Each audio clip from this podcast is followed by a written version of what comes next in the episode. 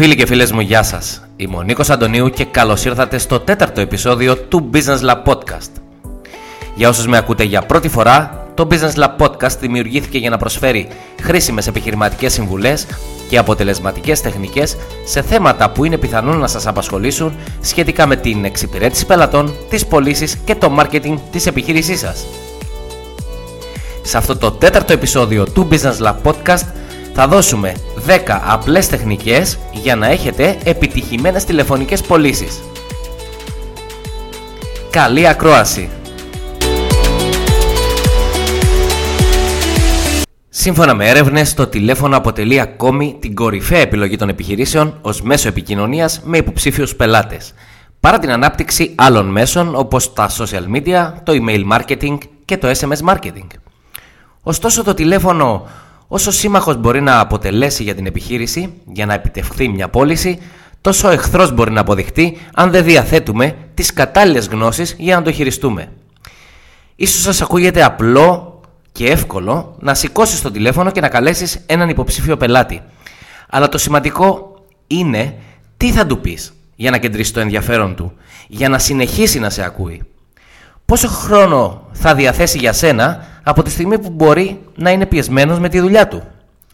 Μπορεί να είστε οι καλύτεροι πολιτές όταν βρίσκεστε face to face με τον πελάτη σας, αλλά αυτό δεν έχει καμία σημασία όταν καλείτε από το τηλέφωνο, καθώς ο συνομιλητής σας δεν σας βλέπει και δεν μπορείτε να τον επηρεάσετε. Επομένως αυτόματα η τηλεφωνική προσέγγιση γίνεται ιδιαίτερα δύσκολη και απαιτεί εξειδίκευση και εμπειρία. Πάμε να δούμε τις 10 τεχνικές για επιτυχημένες τηλεφωνικές πωλήσεις. Και πάμε στο πρώτο. Καθορίστε το στόχο σας. Πρέπει να είναι ξεκάθαρο τι ακριβώς θέλετε να πετύχετε από κάθε τηλεφώνημα.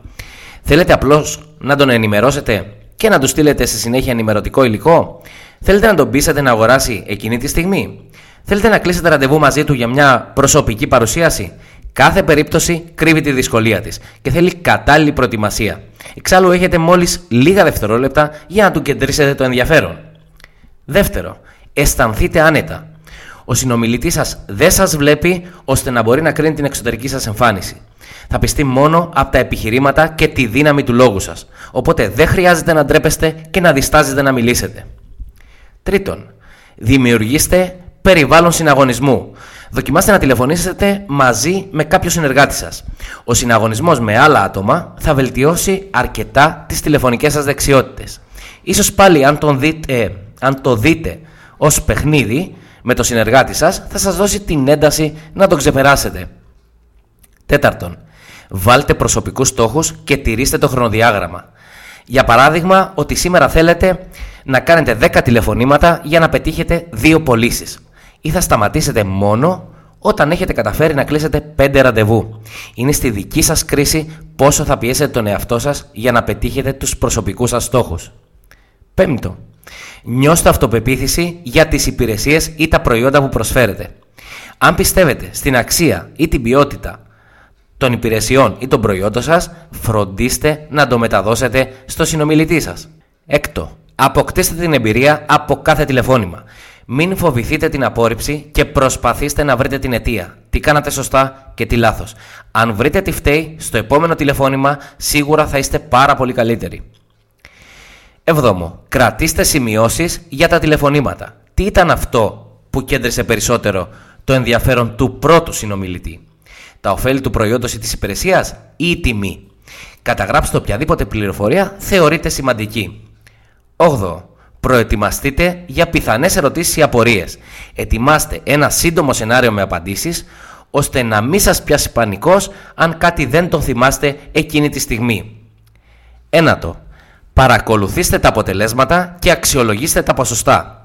Πόσα τηλεφωνήματα κάνατε συνολικά; Πόσες πωλήσεις καταφέρατε; Πόσα ραντεβού κλείσατε; Στα πόσα τηλεφωνήματα ήρθε η πρώτη πώληση; Πόσο χρόνο περίπου χρειάστηκε για να μιλήσετε, για να πείσετε τον υποψήφιο πελάτη; Όλα αυτά είναι στατιστικά στοιχεία που θα σας βοηθήσουν να αξιολογήσετε την πορεία της τηλεφωνικής σας καμπάνιας.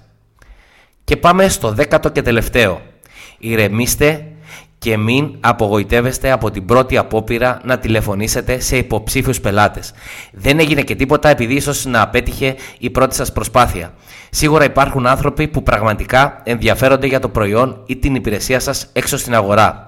Απλά δεν πετύχατε τους κατάλληλους ανθρώπους την κατάλληλη στιγμή. Κάποια στιγμή θα το πετύχετε και πιστέψτε με, η χαρά σας θα είναι πολύ μεγάλη.